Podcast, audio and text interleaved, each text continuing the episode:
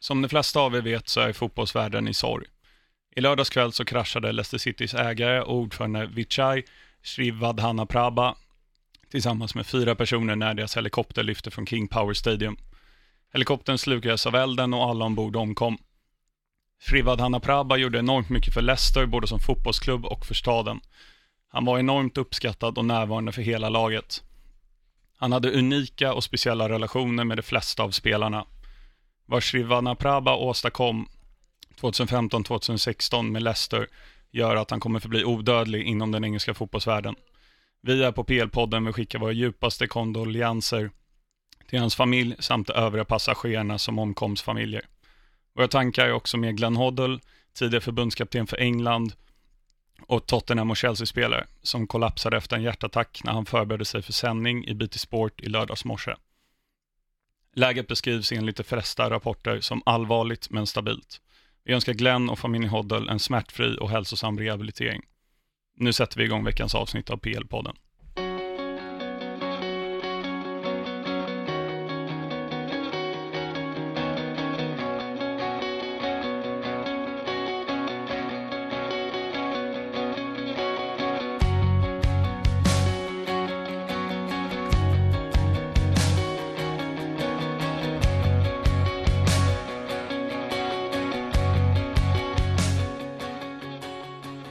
Ja, då var det ett nytt avsnitt av veckans PL-podden och det här är inget vanligt avsnitt för att inte bara har jag sheriffen Larsson med mig här, Nej. utan vi har en speciell gäst. Vem är detta som är med oss? Bojan eh, kommer ner från grottan här på Nänthuset, nu är inte NTG längre, och gör sällskap och pratar lite Premier League, tänkte Ja. vi. Eller Um, tänkte jag. Mm. Du var du på Friends igår Bojan? Det var jag faktiskt inte. Okej. Eh, Jag önskade att jag var det, men det var en eh, dag där jag kom hem från Manchester, jag kommenterade matchen i söndags mellan United och Everton, och samtidigt var det en årsdag sedan min sambos pappa hade gått bort. Åh fan. Så ibland så måste man prioritera saker, hur mycket jag älskar AIK, jag brukar inte missa matcher, så är alltid familjen nummer ett i min värld. Självklart. Mm. Det är någonting man, liksom när man har hört poddar med dig när du har gästat Toto Balotto och sånt där, man, man får ju upp eh, ögonen att du är en jävla fin kille, så här, familjekär och, och det märker man ju på dina klubbar också med Röda Stjärnan och United och, och AIK. Men det finns ju ingenting annat. Du vet, jag tar ju livet med en klackspark. Många säger alltid de här rätta sakerna, drar alltid fram klyschorna, men vi har en silversked i munnen här i Sverige och Mm. vi tar inte tillfället i akt för att faktiskt göra det här landet, den här stan bättre. Utan man blir så fast i sin lilla egna bubbla att det enda man kan göra då, det är bara kritisera och vara negativ mot människor som man inte behöver vara det. Alltså var lite läxan, var positiv, älska ditt eget mer än vad du hatar annat, så sk- skulle vi faktiskt ta de här stegen som vi vill åt. Vi vill ju skapa ett bättre samhälle. Hur ska vi göra det när vi själva är missnöjda med det livet vi lever och jag vet inte varför? Nej, det är jävla djupt. Ja, verkligen. Ehm, ja, eh, från det djupa till det, ja, det är väl djupt på sitt sätt, men eh, Premier League. Och nu när du är här Bojan så kommer vi passa på att prata mycket Man United. Mm. Ehm, vi börjar väl där trots att eh, det var ju match igår, så den kommer vi in på sen, men eh, 2-1 Everton på Old Trafford. Eh, du var ju där eh, Mm. och kommenterade. Eh, hur var stämningen liksom inför? Eh, det har ju varit nära där när Chelsea kvitterade, Ju- Juve hade ju varit där och vunnit i veckan. Hur, hur var det inför matchen och under matchen? Det är väldigt ängsligt. Du vet när man Ja. pratar med folk utanför Old Trafford, med folk som jobbar för Manchester United, så kan de alltid aldrig ge det ett resultat, eller om de ger det resultat så tror de inte riktigt på det, för många vill se oss vinna. Många vill se oss ta de här tre poängen och ändå är det alltid ett frågetecken efter varje avslutad mening. Och det, är det, det blir bara en lättnad. Seger mot Everton var en lättnad, det var alla fall framåt. Och nu, istället för att koncentrera sig på spelet i sig, så måste man koncentrera sig på de individuella prestationerna och en Anthony Martial. Även Victor gör en stabil insats återigen, och han stärker sina aktier nu när Chris Smalling är ju Eh, borta. Han är ju av, fick ju sitt gula kort där också, var nära att få till sitt andra också för att Mm. åka ut där, det borde han haft på Richard Ja. Men Victor har verkligen stärkt sina aktier och vem hade trott det för två månader sedan? Så mental styrka och även om man är svensk, även om vi pratar om mycket, det måste vi göra. För hur många svenska spelare har vi i de allra största klubbarna? Och då måste vi verkligen hålla tummarna och hoppas att han gör det bra så att vi kan njuta av honom på Old Trafford. Mm. Men är det inte lite som alla spelare nu som, som är tongivande i Manchester United, liksom när det går bra, om man tittar på Mata, han ligger ju bakom en hel del Mm. så, som han inte har gjort i början av säsongen. Lindelöf som, de, som du nämner är stabilare än någonsin och Martial som du också nämner är ju kung numera. Eh, vad, förtroende, Lars. vad händer med de, men vad händer med de andra som ska göra det? Vet du, problemet är ibland så tror jag att eh, när de spelar för sitt klubblag, oavsett hur hårt den låter, så tror jag att det är nästan som att de befinner sig på Guant- i Guantanamo. Alltså att det är så nästan som ett fängelse. Mm. Och varje gång de spelar för sina landslag så blir de fria. Det som blir, de blir frisläppta under några dagar för att andas den här friska luften och då presterar de. Men att se Lukaku i Belgien, Lukaku jämförelse i Manchester United och han blir helt rätt vilad just från de, den här matchen. Vilad eller petad, man får Ja. se det som. Men man kan aldrig peta en kille som har kostat 75 miljoner pund för länge. Nej. Det är samma sak med Fred. Fred gör sin första match från start i Premier League sen Wolverhampton på hemmaplan och suttit på matchen fem, fem matcher i rad utan ens få hoppa in. Och du har spenderat 50 miljoner pund på de här spelarna. Om du gnäller att truppen är så pass tunn, om du gnäller att du inte fått värva, då kan du inte ha 125 miljoner pund sittandes på bänken, då menar med Lukaku och Fred. Det går inte. Du måste som tränare ansvara på det som händer på Carrington, träningsanläggningen. Du har ju ansvaret för att göra de här spelarna bättre och få maximalt ut, utifrån de förutsättningar du har. För att enklaste som finns, förlåt att jag går lite långt nu, att peka finger åt Ed Woodward, du pekar finger åt The Glazers och du får lugn och ro som tränare trots att de har ingenting med din träningsupplägg att göra, de har ingenting med din ma- man-man management att göra. Så José Mourinho har en stor del av den här skulden trots att han har klarat sig lindrigt undan på grund av supporterns missnöje från, alltså klubben måste ju göra om från botten till toppen eller från toppen till botten. Ja, ja men det är intressant det du säger, för många pekar ju just finger på Ed Woodward, att han egentligen inte har någon fotbollskunskap eller det som kanske krävs i en, i en sportchef, utan han har väl lite vd-hybridroll med sportchef. Mm. Där man då, som du säger, man kanske ska göra om från toppen till botten. Och, och ehm, det är intressant då att du säger att, ja men just det här träningsanläggningen med Mourinho, det är hans ansvar att, att liksom utveckla spelarna. Som man kanske ser nu med Martial, han har ju liksom förbättrat honom lite grann här. Eh, och Mata har ju fått någon form av renässans nu. Mourinho som sålde honom från Chelsea Men för en massa enkelt. månader sedan. Med Juan Mata, det är ju att han spelar i en central roll nu. Mm. Mm. Jag har aldrig förstått att du petar ut Juan Mata på en kant ute till höger. Han är ju nästan lika långsam som jag är. Nej, men på ett sätt. Och Ja, du ja, vet, som absolut. vänsterfotad så har du bara en utväg. Om du inte har en högerback som hela tiden överlappar, öppnar upp den, så skär du in med din vänsterfot och du blir väldigt lättläst. Du blir Mm. av med bollen och för honom så får han inte ut någonting. Det är nästan som att eh, City skulle säga, men David Silva, gå ut på en högerkant nu. Du, vet, du tappar ju så mycket av hans hjärna. Mm. Och han, han ser så mycket som vi inte andra gör. När han är i den här centrala rollen så har han möjligheten att kombinationsspelare, hitta in bakom som han gjorde eh, friläget under andra halvleken när han bara hittar in den här bollen i djupet på Rashford. Det, det får man inte av honom ute på en kant. Nej. Han trivs ju där inne. Han vet själv att han inte är den snabbaste av dem. Anthony Martial har varit kastad under bussen många gånger. Glöm inte USA. Han åkte hem för att se sin barn födas. Mm. Och han fick han kritik för det för att han inte kom i tid. Hur har det då tagit på en ung spelare när man inte får tränarens förtroende? Han borde ha sagt då, såklart att han ska vara med där, det är en stor händelse, vi är på en försäsongsturné, jag står bakom honom, han kommer tillbaka när han är redo. Då hade det varit frid och fröjd. Men han tappar i motivation, man tror inte att chefen har min rygg på samma sätt, och nu får han sina chanser. Men eftersom han gör det så bra, han gör sina mål, då blir det att Mourinho nu efter matchen går ut och säger nu är han redo, både mentalt och kroppsligt. Anthony Martial har varit redo länge, glöm Mm. inte det. Det är så mycket kvalitet i den här spelaren att jag brukade säga förra året, hade han varit med Pep, hade han haft samma utveckling som Leroy Sané hade förra säsongen. Mm. För han har ju så mycket kvalitet, men han måste få visa det. Han måste få misslyckas med en dribbling då och då. Han måste få de här chanserna som han har verkligen förtjänat, oavsett om det går bra eller inte, eftersom du har inte den typen av spelare i din trupp. Mm. Eh, en liten reflektion. Eh, du såg ju garanterat matchen mot Juventus här i Champions League i veckan också. Eller veckan Tyvärr. som var. Första halvlek. Eh, och, det, och det sjuka, alltså det är ju, så är det ju många gånger med Manchester United under årets säsong, att det är inte samma lag som kommer ut två matcher efter varandra. Det är bottennapp, sen är det en ganska okej prestation, Mm. eh, liksom var om varannat. Och mot, mot Juventus, de försöker ju inte ens erövra bollen, de bara står som nickedockor hela och låter Ju, Juventus dominera på Old Trafford. Eh, Jag håller med dig, men det, grejen är att också att vissa supportrar, även här i Sverige, måste förstå när jag kritiserar. Det är inte kritik för att man inte bryr sig om sin klubb, man står inte bakom sin klubb. Det är kanske för att jag växte upp i en tid där under de här 20 åren Sir Alex Ferguson var manager i Premier League då säger jag, 20 år i Premier League. Mm. Vi har bara tre tredjeplaceringar. Det är det sämsta han åstadkom under 20 år. Det är du sjukt. förstår det, och 13 titlar. Det är sjukt. Mm. Och då sätter man upp ribban väldigt högt. För Manchester United är en klubb av värde. Jag brukar jämföra det med Real Madrid.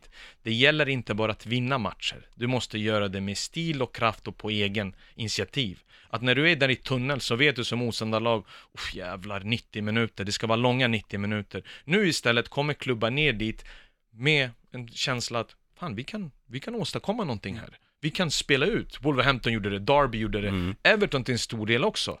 Men man får med sig de här tre poängen. Och det är just spelsättet som jag motsätter mig, för det är inte värdigt en klubb som United.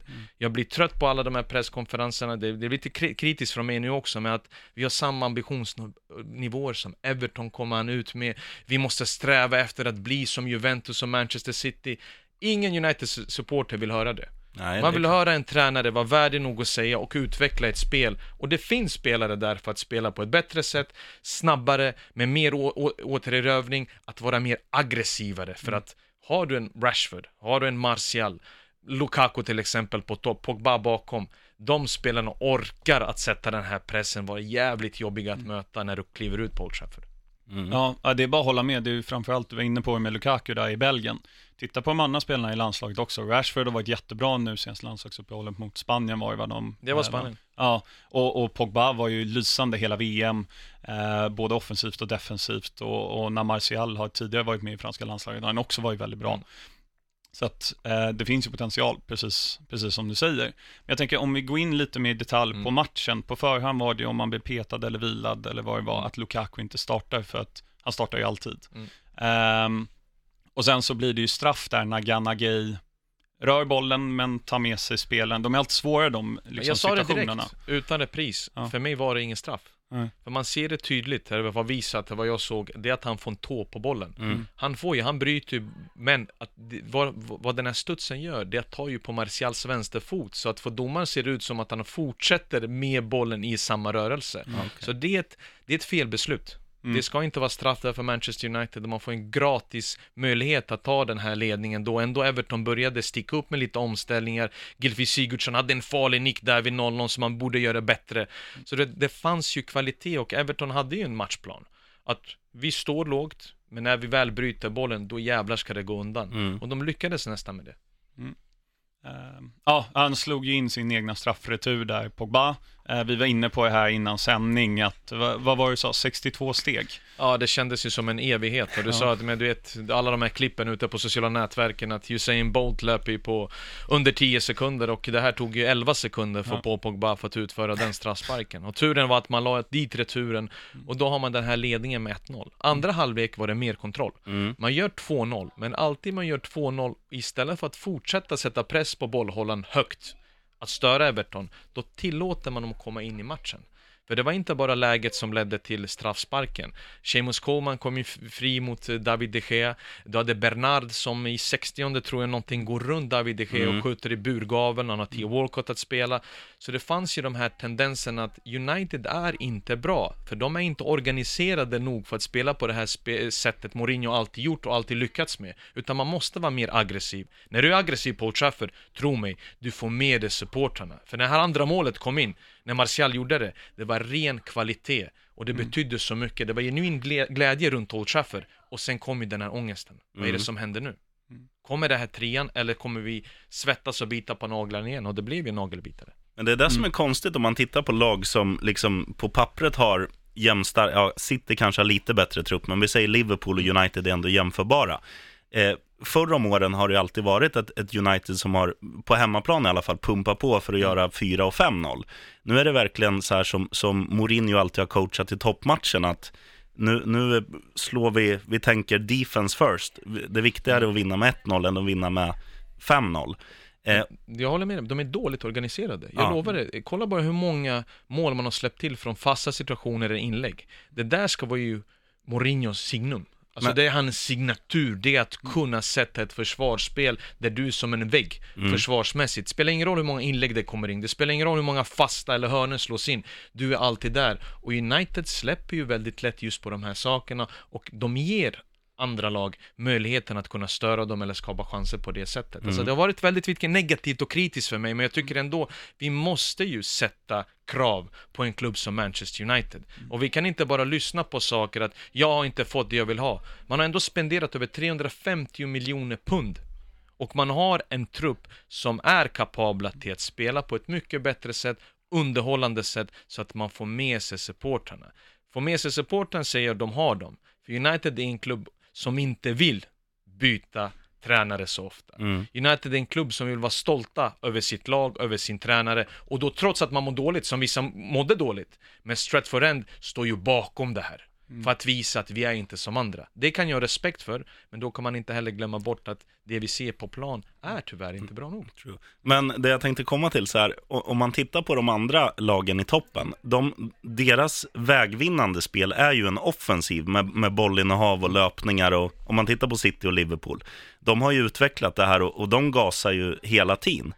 Eh, varför står Mourinho kvar liksom för tio år sedan i sin coach? Han, är han så, vad säger man, stubborn, envis att han inte vill utveckla eh, ett mer eget spel? Eller, eller tror han Man behöver kunnande också. Jag tror Ja. att han är väldigt envis. Han vill göra det på sitt sätt. Han vill ha, han vill inte att eh, vad vi säger eller vad media säger, han vill inte ge oss den möjligheten att kunna säga varför gjorde du inte så från början? Det var, Okej. Vad var det vi sa? Ja. Men samtidigt så tror jag efter 2010 när han vann med Inter Mm. så Mm. kommer ju Pep, så kommer ju Klopp börjar utveckla något annat och få med sig de här yngre generationerna, Pochettino till exempel. Mm. Har Pochettino gnällt, gnällt med Tottenham? De har överpresterat och kolla hur mycket nett han har spenderat under de här åren i jämförelse med de andra klubbarna. Och ändå så står han för en utveckling där spelarna under Pochettino blir ju bättre hela tiden. I år har ju spelet hackat. Men i år har den hackat, men poängmässigt så är den fortfarande, trots förlusten igår, på 21 poäng. Det är en poäng sämre än deras bästa start någonsin efter Ja. de här omgångarna. ja, det är sjukt. Och du vet, kolla hur många landslagsmän han har fått fram. Engelsmän också. Och hur många verkligen som har tagit det här klivet. För Tottenham för några år sedan var inte långt ifrån en utmanare. Ja, ja. Nu pratar man Tottenham alltid som en utmanare, men glömmer bort också ekonomin. Där Mourinho slösat tio gånger mer än vad Pochettino gjort. Ja, där har ju Pochettino varit smart. Senast nu för en timme sedan så förlängde ju Dele Alli kontraktet till 2024 tror jag det var. Han har gjort samma med Kane. Eh, Pochettino förlängde ju här i somras. Det är ju det de gör istället. De förlänger med nyckelspelare, Mm. vilket på sätt och vis är ju egentligen bättre än att köpa en eventuellt oprövad i Premier League-spelare eller någon annan som man inte vet funkar 100% i filosofin. Mm. Och det gör han ju väldigt bra. Dele Alli, är- vad är han född? 95, 96. Han är ju super, eh, superung och har hela karriären framför Men sig. grejen är med honom, varför han inte värvade i sommar, det är för att han, han får inte de här pengarna eh, han vill ha. Då är det bättre att vänta istället för att köpa bara kvantitet som inte kommer gå in och göra laget bättre. Mm. Fulham. Nej men du vet, du, vet, nej, men, du vet vad jag menar? Ja, ja, absolut. Fulham har spenderat över 100 miljoner. Mm. De har spenderat mer. Men de har, ju, de har ju verkligen köpt kvantitet istället för kvalitet. Vi Visst, Serie är skitbra, men annars så här, tittar man på eh, om man, om man skulle få pinpointa, vi skulle behöva en riktig jävla försvarsgeneral istället för att ha några nickedockor där bak. Och Måsson. Alltså, Måsson avgår. Måsson. Sämst. Nej men du, du, du vet vad jag menar, det är därför jag säger det. Jag vill inte sitta i studion, jag vill inte prata negativt om Manchester United. Och jag kan inte lyssna längre, men Bojan, du levde inte på 70 och 80-talet där när United gick igenom en tung period. Men det var inte min period, min period var någonting annat. Det var en tränare som 92 när Premier League började, och de 20 åren han var där, var inte nöjd med något annat än att vinna. Att skapa en vinnarkultur och ta sig tiden både för akademispelarna men framförallt A-laget. Att vara 20 år så pass dominanta som United har varit. Nu med facit i hand tänker man herregud alltså. Tre tredjeplaceringar som sämst under den tiden. Vad var det för monstertränare? Och det är inte så att det var taktiskt briljant med Fergie. Men han kunde verkligen människan. Han tog sig tid för alla. Och det var helt sjukt att se. Hans jobb var inte bara att vara manager för A-laget.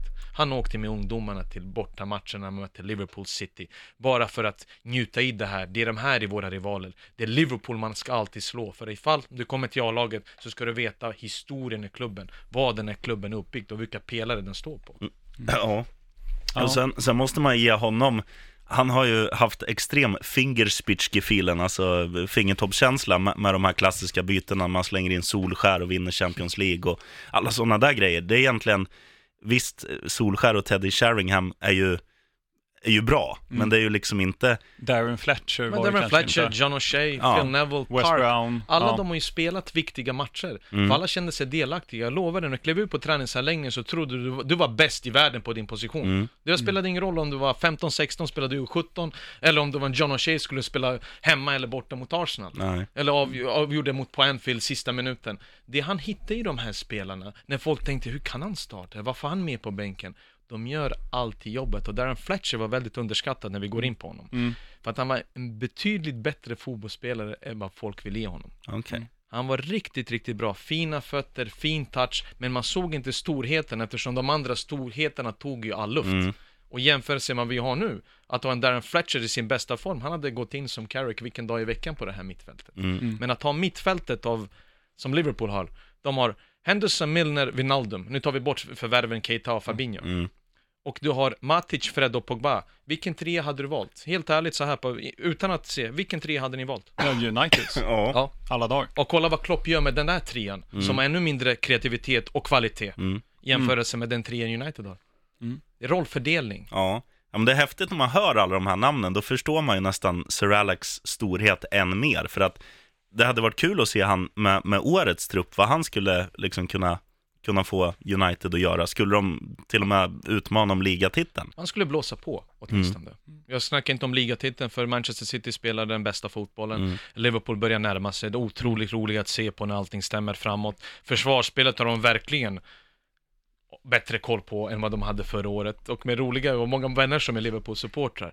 Och innan matchen mot Röda Stjärnan så sa jag, men allt under fem för oss, det är en bragd på en Ja. ah, vi gör inga mål längre. Så, men, men förra året kunde ni inte försvara, då gnällde ni på försvaret. Ja. Nu när Alisson har hållit sex nollor på tio matcher i Premier League, så kan ni inte vara nöjda med det. För framåt är det så pass mycket kvalitet, så det är bara en tidsfråga innan de börjar hitta rätt. Och då gjorde de sista tio mot Cardiff. Mm. Omställningen som ledde till 4-1 där, 2 mot 4, Salah tar fram bollen, hittar Mané. Det där var Liverpool från förra året. Mm. Kvaliteten finns ju där och de kommer börja hitta rätt. Mm.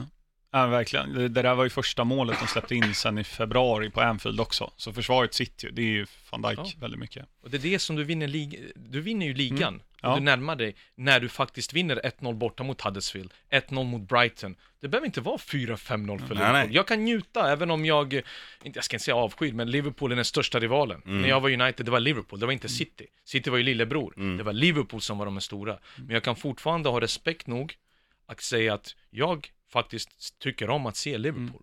De är underhållande. Och jag njuter mer av när de vinner med 1-0, för det, för mig är ett tecken att det går framåt. Mm. Det är så man gör ibland. Mm.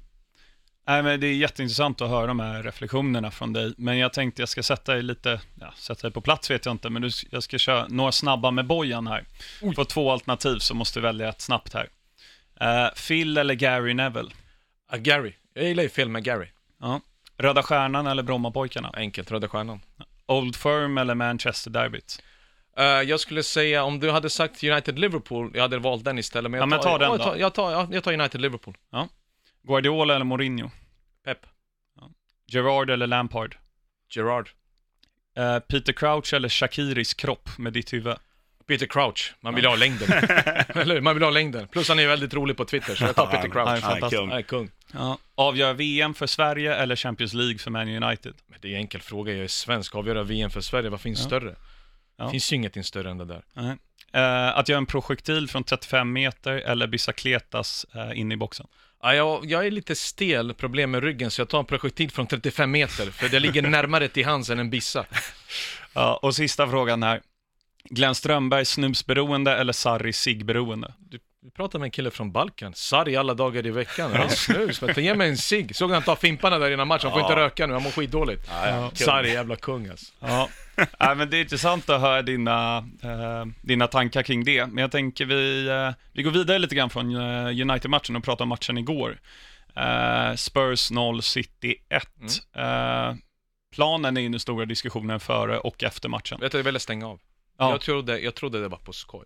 När jag såg det där NFL-märket Mm. mitt på Wembley. Mm. Men det är också att de hade bokat in det här, de trodde inte att Spurs skulle vara där så pass länge, men trots det så måste du kunna göra någonting åt saken. Mm. Det är England vi pratar om. Mm. Det är fotbollens hem.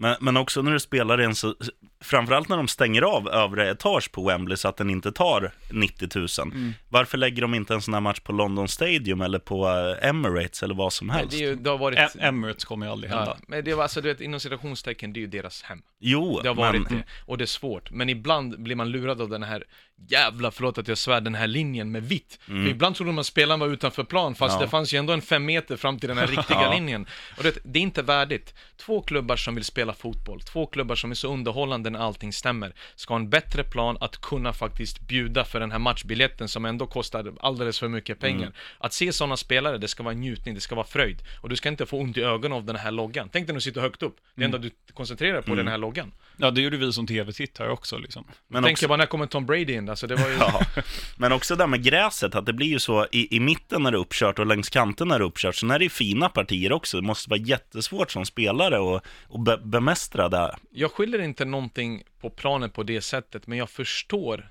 Lamela när han får det här läget. Koncentrationen är att bollen kommer rulla perfekt. Jag lägger den med vänstern där den kommer ifrån. Om det är någon som, kan, som har den här vänstern och precisionen, i det läget det är han. Men den tar ju en sån studs som man inte ens på, inne på. Folk skulle säga, men hur såg planen ut då? Men vi pratar inte om 80 och början på 90-talet, Nej. vi pratar om Wembley Stadium just nu. Så att den missen kostar dem den här poängen, så klart att man kan också se på planen och hur många gånger den faktiskt studsar fram när han blir frispelad i det läget. Man kan väl nämna David Silva där innan också, när han väljer att inte skjuta på, på öppet mål. Men han har ju balansen inne, du vet när man kollar reprisen så tror man att han är ur balans, men han Mm. kan ju vrida det, men David Silva är en sån som att jag säger, okej, han har ju bättre läge, men Mm. den kommer ju för snabbt fram till Sterling, hade den varit lite lösare hade de lagt in det, men samtidigt väldigt viktigt för City, ta den här trean, de borde kanske haft den på Anfield ifall Mahrez hade varit skarp nog från, Mm. Ja. från 11 meter, och de fortsätter att trumma på. De var fantastiska i Champions League mot Shakhtar. Det var nog den bästa bortamatchen de har gjort i Champions League. Men när de spelade ut ett lag som aldrig förlorar mot engelskt motstånd, men Champions League är det stora för dem. För jag tror, även om Liverpool kommer vara nära, så tror jag att City vinner Premier League i år igen. Men Champions League, det är den här stora, för det enda Guardiola pratar om i sina intervjuer och tonat ner förväntningarna. Jag tycker det är smart. För inom gruppen så håller du dig. Grabbar, det är Champions League som gäller. Mm. Men utåt, för att minska pressen på den truppen, så är det bra att han går ut och säger också att vi är inte där än. Men det är hans tredje säsong. Mm. Och han brukar vara där. Och han, har, han är där med det spelet de presterar. Mm. Ja, jag har svårt att se något lag i den formen City är just nu som kan slå dem i Champions League. Alltså Barcelona efter deras resultat i LN är ju väldigt bra. Och Juve, det är väl dem jag kan se dem så. Jag ser inte att Bayern vi- München är där. Nej, när vi började så har jag, jag sa Juventus som, som min favorit, alltså som vinnarna. Det är en riktig dark horse och Mm. eh, de har en bra tränare, de har en riktigt bra trupp. Och nu har ju också Cristiano börjat eh, göra de här målen och det kommer de behöva. Men har du Quadrado, har du Dybala och har du Douglas Costa som offensiv alternativ och inte bara nämnda Mandzukic. Alltså vi snackar ju om kvalitet. Mm. Och där bak med Bonucci, ja, det är kortsiktigt, men man har köpt för att gå till final i Champions League. Någon som kan klubben ut och in, någon som har den här foten, och så får resten av de här spela, om det är Chiellini, om det är Benatia, som får de faktiskt koncentrera sig på just försvarsspelet. Mm. De är väldigt starka. Oh, fan. Vad Host, händer där host. Larsson? Jag skulle, jag skulle säga reflektion kolon. Vi snackar om lag som, som också har blivit mer, alltså som, som City och Liverpool. Eh, Juventus har ju ändrat sitt spel också senaste 5-10 åren till en mer offensiv strategi. De har ju, nu är det ju Bonucci, visst en liksom försvarsgeneral, men det är väldigt intressant att se hur de bygger upp sin offensiv också med speed och med teknik och med, alltså väldigt spektakulära spelare som kanske inte finns, fanns förr. Del Piero i all ära, men han var inte spektakulär. Zidane var Zidane var, Ja. Och var en- Pirlo var. balett alltså, när man såg Zidane spela, alltså det var en njutning. Men där var det ju mer 1-0. Ja, det var det. Men samtidigt med Allegri, när han kom över så tänkte jag, är det rätt när han kom från Milan? Men han har verkligen visat att det är en av världens bästa tränare. Mm. Han kan förändra en formation mitt under spelets gång. Jag tänker alltid på matchen mot Tottenham där de var utspelade på Wembley i det andra mötet. Mm. Han förändrar, går till en 4-4-2, en klassisk 4-4-2. Skjuter upp Lichtsteiner och på två minuter så vänder de den här matchen och gå vidare. Det är just att han har visat att han har så mycket i sitt register. Både det offensiva, höga pressen, återerövring och när de behöver resultat, då backar de hem och väntar på i rätt läge bryta bollen och gå till de omställningarna. Och det som tränare just nu i dagens fotboll, så måste du kunna vara flexibel för att kunna se, förändra, för att också göra ditt lag starkare och bättre mot lag som spelar på olika sätt. Mm. City har gjort det. Pep har också börjat utvecklas åt det hållet. Men City mot Juventus, skulle du kunna tänka dig en Champions League-final? Ja, det, ska, det skulle jag göra för underhållningsvärdet. Mm. Och det, hade, då, då, det skulle vara en perfekt match också lite för Allegri också, för de har ju de här, City kan ju bara nästan spela på ett sätt. Ja. Det spelar ingen roll vad vi gör, men de har ju hittat de här uppspelsvarianterna, att de inte hela tiden behöver spela med kortpassningar för att bryta sig igenom motståndarens linjer. Kolla på eh, Kevin De Bruyne och kolla på David Silvas position när de väl rullar ut bollen. De är alltid bakom den första pressen. Mm. Och då ska man förlita sig för dina försvarsspelare ska ha bra fötter nog för att kunna skjuta, eller chippa in den här bollen in bakom där de bryter sig loss. För David Silvas första touch och Kevin De Bruyne som är tillbaka nu, de kan bara bli bättre. Ja. Och, och där finns ju också långa alternativ, som om både Fernandinho, Laportes vänsterfot är ju magisk. Flera gånger slog han ju långbollen ut på, Fernandinho på underskattad. Jag Ja. säger, sitter i studion och säger det, det, det står och faller med Fernandinho. Mm. Säg till mig om han blir skadad, vem är det som kan ersätta honom värdigt nog under en längre period? Och det är en spelare som, det är en position som Mm. Pep måste kolla på, kanske till nästa säsong. För Fernandinho blir ju inte yngre, Nej. han är ju äldre. Han ville ju ha Jorginho i somras. Ja, du förstår ju varför. Ja. Du ser ju han har kommit till Premier League som att han har spelat där i tio års tid. Mm. Men han är ju han har- Sarris förlängda arm liksom Men det är också smal far för honom. Han går till en tränare som man vet hundraprocentigt spelar på det sättet han vill. Mm. Eh, han tänkte nog med Fernandinho så kommer inte jag kanske spela varje match, vi kommer skifta av eller byta av.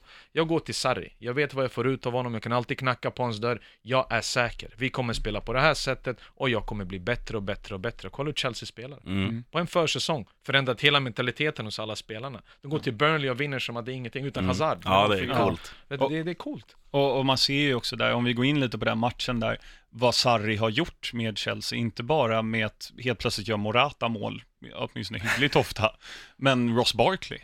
Vad har hänt där? Alltså man hade glömt bort honom innan, han kom, innan Sarri kom Vet du, egentligen. när du är en ung spelare med så mycket talang och kvalitet, då behöver du tränarens förtroende. Det gör så pass mycket mer eftersom kreativa spelare förväntar vi oss så pass mycket av.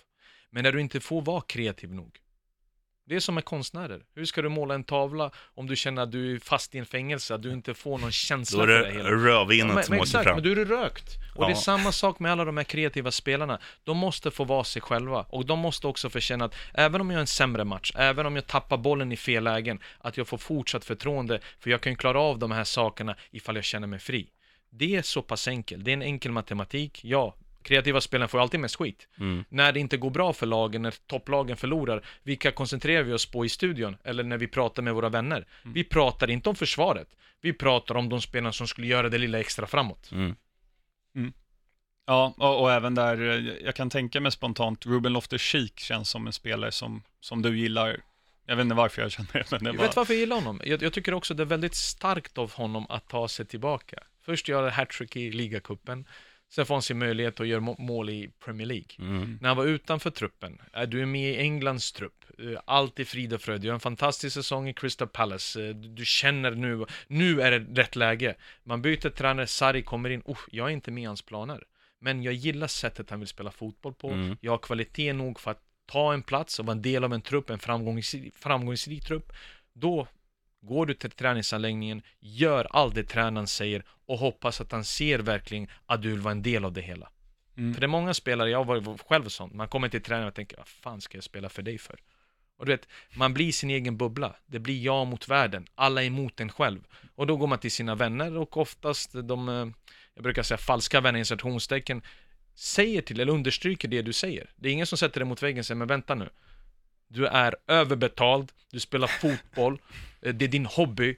Du ska gå ut varje dag på träningsanläggning, oavsett vem tränaren är, och göra de rätta sakerna. Mm. Och det är väldigt svårt. Det är lätt att säga utåt. Men du måste vara stark nog för att verkligen inse att det är inte bara den här bubblan det handlar om. För karriären tar ju snabbt slut. Och då Mm. ska man inte sitta senare och ångra sig just över den perioden där man gjorde sig själv sämre.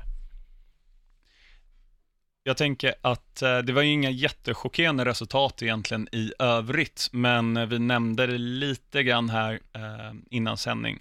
Fulham 0, Bournemouth 3. Ja, katastrof.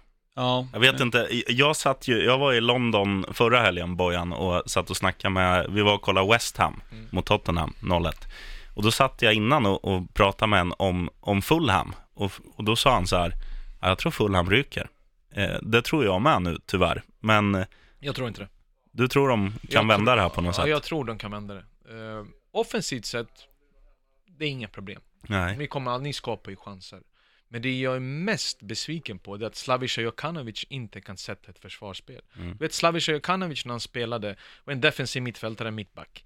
Positionsstark. Såg saker, läste saker mycket tidigare än andra eftersom han inte hade snabbheten. Mm. Och när du har spelat i den positionen så tänkte jag att förr eller senare när de tar sig till Premier League, trots att offensiven stämmer, stämmer på, helt okej. Mm. Men man är bättre offensivt än defensivt. Ja, ja, Att i. Premier League så skulle han under en försäsong kunna sätta det här. Men för många ändringar, han letar fortfarande efter ett rätt recept och när man förlorar och när man har förväntningar på sig då är det väldigt tufft för spelargruppen att hålla ihop och gå till träningsanläggningen och ta in information som kommer göra dem bättre. För jag trodde de skulle vara som Wolves, helt ärligt innan säsongen.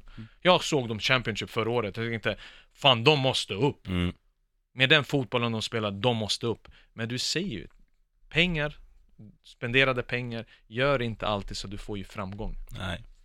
Det gör inte. Ja, det gäller ju att spendera rätt. Alltså, tittar man eh, på nyförvärven, den enda som är egentligen god, ja, Schürrle är väl godkänd Ja. också, och Vieto, Escapli och Seri, men annars, alla som är värvade i de bakre leden med Måsson och med, vad heter den andra, Chambers, och Fosumensa är väl på lån där också. ja, Ja. det är för dåligt. Och det finns ju ändå spelare nog i de tre som du nämnde där bak, Mm. att kunna göra det ordentligt. Ja, Det är fortfarande spelare som har spelat i Premier League, vet vad det handlar om. Mm. Men det, de gör inte de lätt, enkla sakerna rätt. Nej, Men när du står 0 mot Bournemouth, killen är på väg bort från mål och Timothy Fosumensa kommer och fäller honom. mm. Du ligger under med 0-1 och matchen har inte ens börjat än. Och vad tror du då som Fulham-spelare du känner dig när du står där vid mittcirkeln? Ja, here we go again. ja. Det är ju det här. Det är den känslan du får runt Cramer Cottage. Och de här, så, såg du passningen till, eh, från det Dennis O'Doy tror jag, till McDonald som drar på sig sitt andra gula. Det är sån här, jag skulle slå en bättre passning och jag har inte spelat fotboll sedan jag var 13. Men det låser sig. För Ja. de har ingen väg igenom. Nej, När det går skit så låser sig även de spelarna som kan slå en pass från A till B. Och till slut så blir även det en börda för dem. Mm. Och den, den, den bubblan måste de ut snabbt. Alltså det är en negativ trend. Mm. Och när du har förväntningar på det som nykomling, det är inte Cardiff-förväntningar. Även Nej. om Cardiff gick upp direkt, så har du ännu mer för- förväntningar på Fulham. ja, ja. Med det de har spenderat och det spelet de presterar. Mm. Och kolla Wolves. Kolla vilket jobb han har gjort. Han Mm. har spenderat, men de har spenderat rätt. Mm. Och de som bor i Wolverhampton lite utanför Birmingham, de tänker inte på att det är mycket portugiser. De tänker inte på att deras klubb har förändrats på kort tid, utan de ser Premier League-fotboll och de ser ett lag faktiskt som går efter deras motståndare och är bra nog för att vara där uppe. Mm. Vi- Vilka ser du i kristallkulan då, de tre som åker ur i år? Att två, eh, två definitivt, och det är ju Cardiff och Huddersfield. Mm. Eh, Den här tredje, så var det verkligen, i mitt huvud innan säsongen så tänker jag, Burnley kan gå på en mina, Mm. de kan vara där nere. Och jag trodde faktiskt att även om jag älskar Eddie Howe, jag trodde den här bubblan måste ju spricka snart. Han har varit där så pass länge, fått maximalt ut från sin trupp. De med nöd och näppe klarade sig förra året, men på eget spel, initiativ. Men de fortsätter gå som tåget. Mm. Och vilket jobb han har gjort. Och vad är det för trupp han har? Har han gnällt det- någonsin över sin Nej. trupp? Nej. de bara kör och kör. Och inte bara de kör, även om de är underläge, som tar de sig tillbaka till matcher. Det är laget som tog mest poäng från underläge förra säsongen. Fortsätter i år att dominera en matchbild. Och när du går igenom deras elva, du kan byta matchtröja med Nottingham Forest. Mm. Du skulle tänka, ja men det är, det är en Championship-lag. Alltså det, det är på det sättet. Mm. Men han är så duktig att han förtjänar en större utmaning. Eddie Howe förtjänar det som engelsman för det han har gjort, att ta hand om en större klubb för att vi ska verkligen se hur bra han är när han har ännu mer press och förväntningar på sig. Mm. Ja, det är precis som vi är inne på här med Eddie Howe, att jag tycker det är så skönt att se en ung brittisk tränare komma med en egen spelfilosofi. Han har ju tydligen varit ner mycket och studerat Sarri, framförallt när han var i Empoli tror jag, Mm. Eh, och liksom tagit inspiration därifrån. Att man inte, ja, ursäkta, de här trötta gamla gubbarna i Neandertalarna, jag kallar dem neandertal- neandertalarna. Och de bara gnäller, sitter i radio och tv och gnäller att de inte får jobb. Om, All om- these foreign managers Ja. coming in, taking our jobs. Liksom, Exakt, det är- men det, det går inte svära det till framgång hela tiden. Det går inte skrämma spelarna längre som du gjorde på den här tiden. Spelarna är smartare nog nu för att förstå att du behöver kompetens, du behöver kunskap för att få ihop en grupp. Mm. För som individer så kommer du från olika länder, du är van med andra kulturer. Så måste du ha en tränare som kan tilltala dig på det sättet som du faktiskt tycker är bekvämt inför en grupp. Oavsett hur mycket pengar du har, oavsett hur många matcher du har. Du behöver någon som kan faktiskt få dig att känna dig att du tillhör en familj.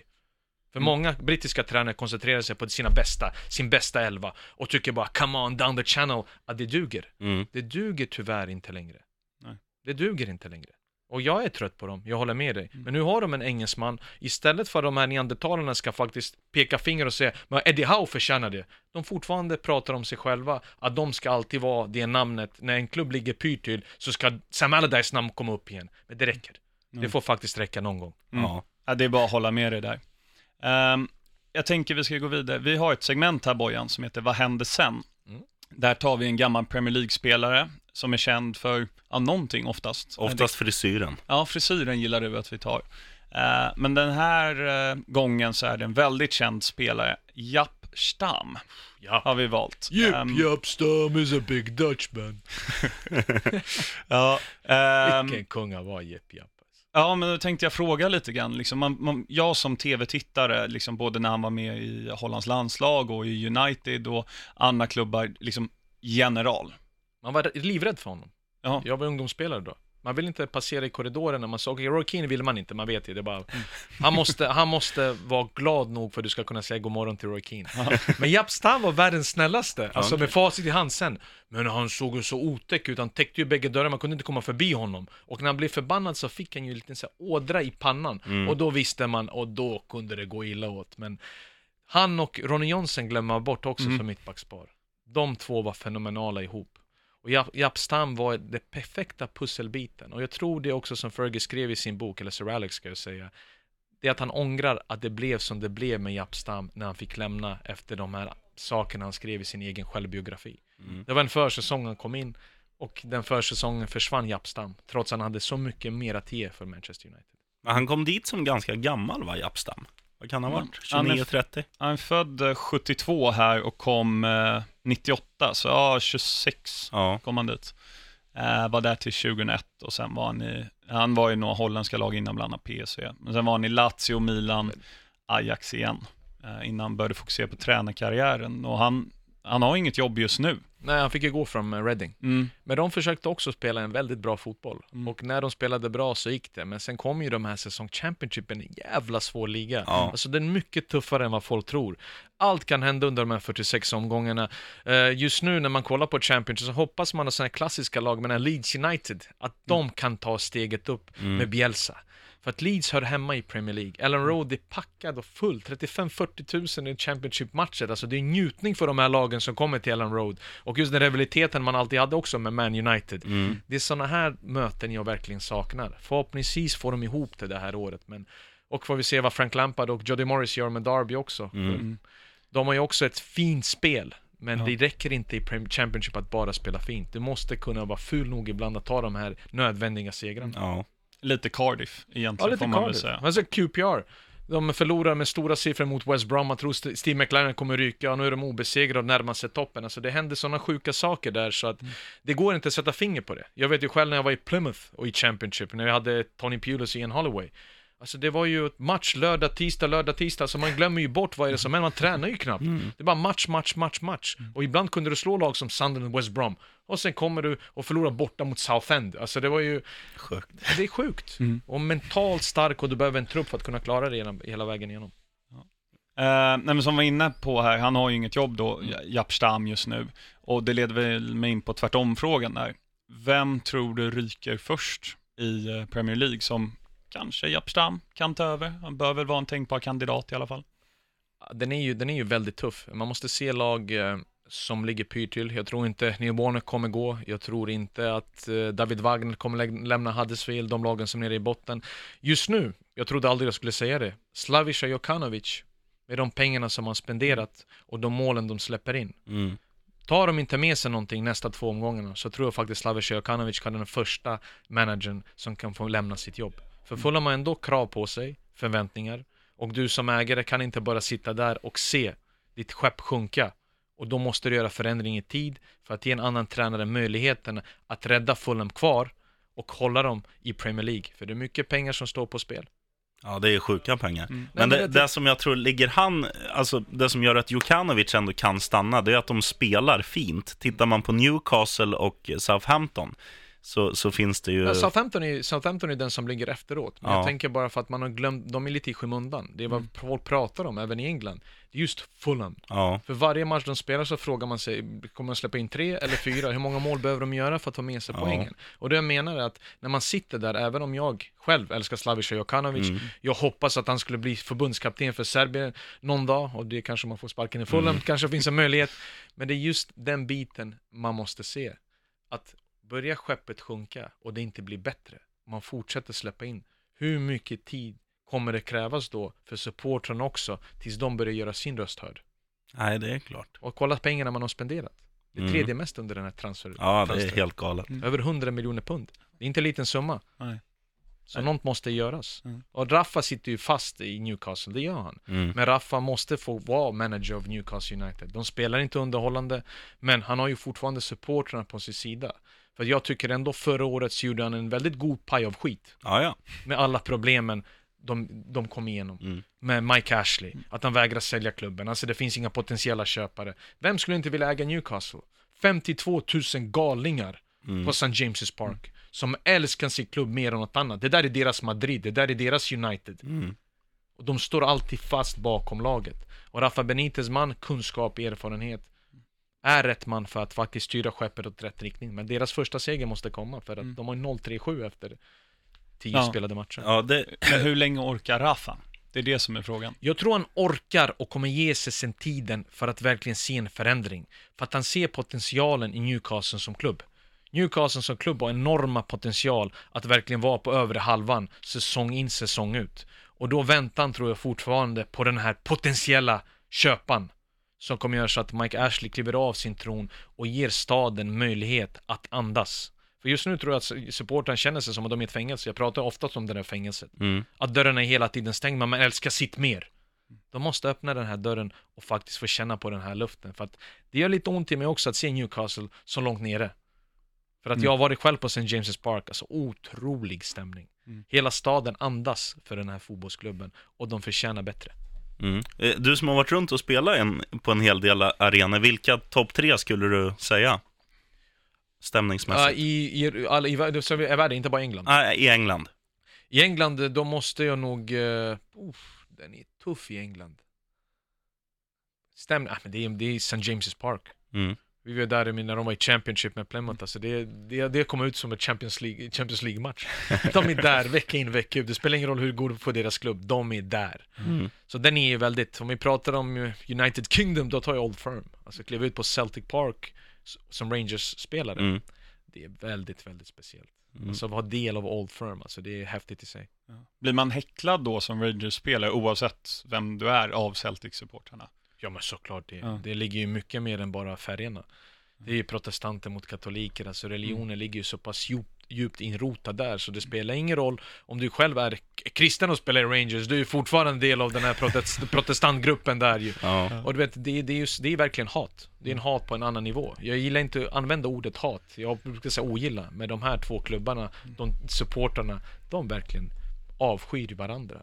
Men Det- annars såklart, jag önskade att jag fick chansen att spela på Anfield i en Premier League-match. Mm. Jag tror att spela för United-spelarna att kliva ut där, det är någonting fantastiskt. Känna, känna det här hatet. Jag gillade det där. Mm. Vet, även i Sverige. Möta Djurgården, Bayern, Göteborg. Men alltid på bortaplan. För jag njöt ju av att bli häcklad. Mm. Jag njöt, jag får de här glåporden. Jag var ju sån som gillade att bli hånad för att jag själv skulle resa mig själv. Mm.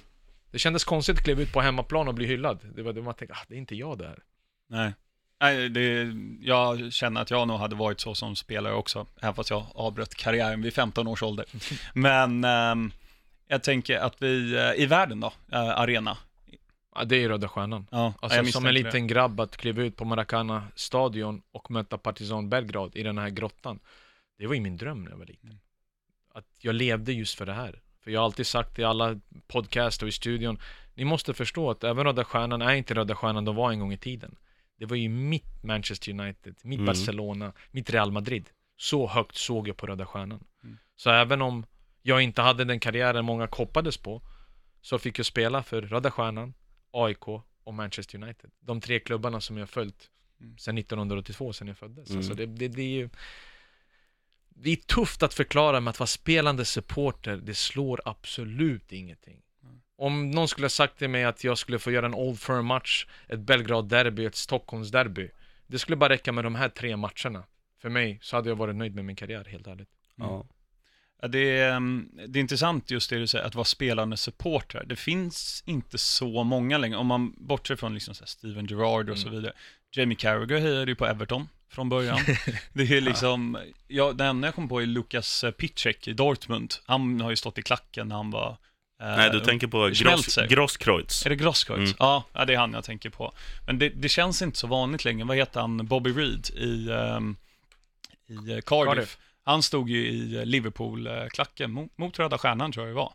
Eller, ja, Alltså, jag, vem var det de mötte nu i Champions jo, det League? var Röda Stjärnan, Ja, på Anfield. Ja, ja, då 4-0. står ju han Bob där. Reed.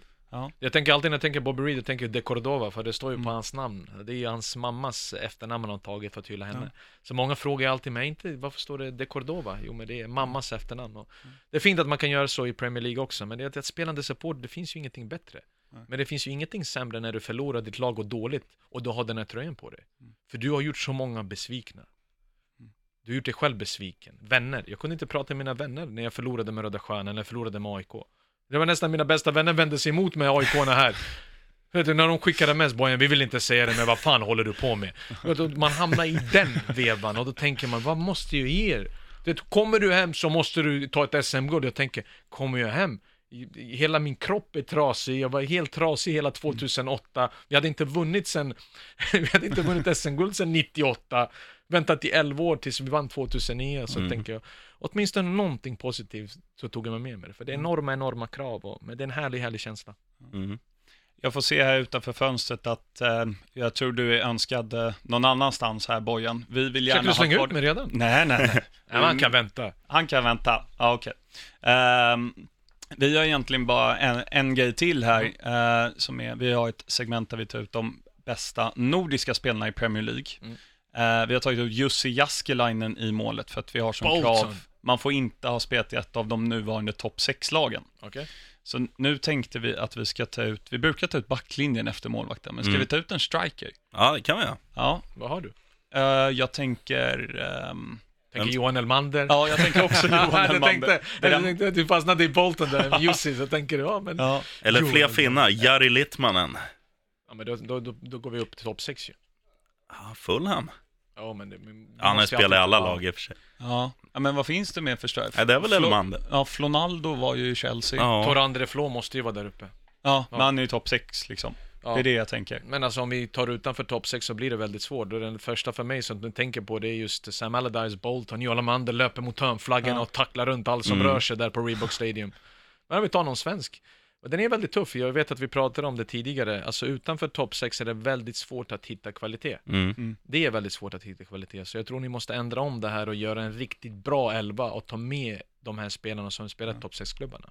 Ja. Ja, vi gjorde det för något avsnitt sen, så fick vi en fråga just om med alla klubbar. Så därför tänkte vi vi ska ta ut ett med lite mer alternativa spelare. Men gamla eller fortfarande nya? Nej, det kan vara allt Premier 92. League-eran liksom. bara. Ja, Ja. Okej, men ta Josh King då. Jag ser Josh King som anfallare, norrman. Ja, Ja, bra. Då där tar vi satt den. den. Är det ett Ja. anfallspar kanske Ja. till och med? Ja, kanske. Ja, Han är... Och synd det, att Torandre får ett chans, det hade varit perfekt. Han Ja. bara skarvar och Josh King går på djupet. Nej men det- Josh King tar jag då. och det är inte Elmander som tar straffarna i det här laget kan man säga. Alltså King, han är ju fan king på, på straffar. Han är verkligen utvecklats. Det är han, Brolin och uh, Gaiska Mendieta, de tre bästa i världen. Ja men det jag säger, jag säger, men om man tar straffsparken, någon som är så jävla stark på det, Luka Milivojevic.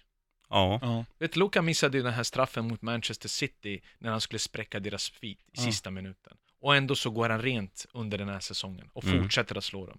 Kolla nu, två straffsparkar mot Arsenal. Är det någon tvekan om vem som skulle ta dem, trots att han missade borta mot Everton vid 0-0? Mm. Det är ingen tvekan. Han kliver fram två gånger, Mm. och två gånger så han, så han felfri från det här. Och det är mental styrka. Ja, Jag hade tagit Luka Milivojevic om jag fick välja någon. ja. Ja det är cool. jag, hade, jag hade tagit Mendieta. Ja. han var ju grym i Valencia då. Hjälte. Fan, alltså. Stoppar upp, kollar upp. Nej, han var, han var fenomenal på straffar. Ja. Shearer då? Ah, Shearer var Ja. fin Du också. vet att den skulle, det var krysset bara. Fanns ingenting annat. Letitia Ja. var riktigt fin på straff. Mm. Jag tror 23 av 24 eller något Ja men vilken han. spelare han var också. Ja. Letizier. Det där frisparksmålet när han lyfter upp och sen skjuter. Jag, 100 gånger på YouTube tror jag. Ja, Men det, det är så mycket kvalitet, det är så mycket talang. Och att han Mm. inte levde också som en elitidrottsman, det är det som gör honom ännu, ännu större i mina Mm. böcker. Mm. Jag gillade ju sådana här, vi pratade om hårt tidigare, David Ginola, när han Ja. kom. Alltså. Det var ju som en modell som kom och spela fotboll. Mm. Och han var otrolig på det han gjorde också. Det fanns ju många, många fina lirare. Mm. Gianfranco Zola, vilken spelare. Mm. Det är kul att ha honom bredvid Sarri nu. Jag som Chelsea-fan då. Väldigt kul att ha honom. När blev du Chelsea-supporter? 95, Okej, du är förlåten. ja. Med Viali och Dennis Wise och gänget. Jag måste alltid säga det, eh, Mm. men det är förståeligt. Det är alltid den här frågan. Det är alltid när folk säger att de håller på Chelsea och City så frågar när börjar ni hålla på de lagen? Mm. Men om du måste göra det. Ja, vet men du, i det. Sverige speciellt när vi lever med United och Liverpool. Ja. Mm. Du vet, för mig att åka och kommentera United eller när jag går Liverpool, alltså sitta på det där flygplanet tidigt på morgonen från Stockholm, speciellt med Liverpool-supporterna. Ja, det, det kan vara väldigt trevligt, att Mm. underhållande under två och en halv timme och att se de här blickarna. Men det är kul, det är Ja. rivalitet. Mm. Ja. Nej, men jag vill bara eh, passa på att tacka jättemycket för att du, du har kommit hit Bojan. Vi måste börja runda av här för, för allas vägnar tror jag. Mm. Eh. Framförallt han här utanför. Ja, Är det Paul? ja jag tror tre, tre gånger har han gått förbi här. Eh, nej, men jättekul att du var med här. Du får alltid komma hit och snacka fotboll med oss. Ehm, oftast tisdagar eller onsdagar Mm. eller vad det är. Ja, det är väldigt kul och det enda jag vill säga också att vi återgår till Manchester United, det är att jag bryr mig lika mycket, om kanske ännu mer, än vad vissa som kanske kritiserar mig för att jag är väldigt kritisk mot min klubb. Jag tror som supporter, eller som människa, som alltid är mest kritisk mot dem man älskar mest. Mm. Det är så i varje familj, och jag ser supporterna som en del av min familj. Och då måste vi kunna föra diskussionen, och hålla en bra ton mot varandra, och diskutera. För även om vi håller på samma lag så kan vi ha olika åsikter om saker och ting. Och det är inte fel. Man kan inte bara stötta bort folk för att de har inte samma åsikt. Men du kan försöka få dem på din sida. Och det enda du kan göra det om du håller tonen nere och faktiskt koncentrerar på fotboll och vill att din klubb ska gå framåt. Så Mm. Manchester United för mig, allt när vi pratar om England. Mm. Men samtidigt så måste man vara man nog för att kunna kritisera när saker och ting inte är bra. Ja, det är bara att hålla med. Mm. Eh, sista frågan då. När 38 omgångar är spelade, vilken position skulle du vara nöjd med för Manchester United? Ja, jag blev nu som Arsenal-supporter topp fyra, alltså tredje, fjärde Ja. plats. Fjärde Mm. plats, jag blev ju lite, men det går inte. Manchester City och Liverpool är för bra i år. Och Mm. även när de inte spelar den här fantastiskt bländande fina fotbollen, som vinner de matcher för helt enkelt har de kvalitet och en struktur, både defensivt och offensivt. Mm.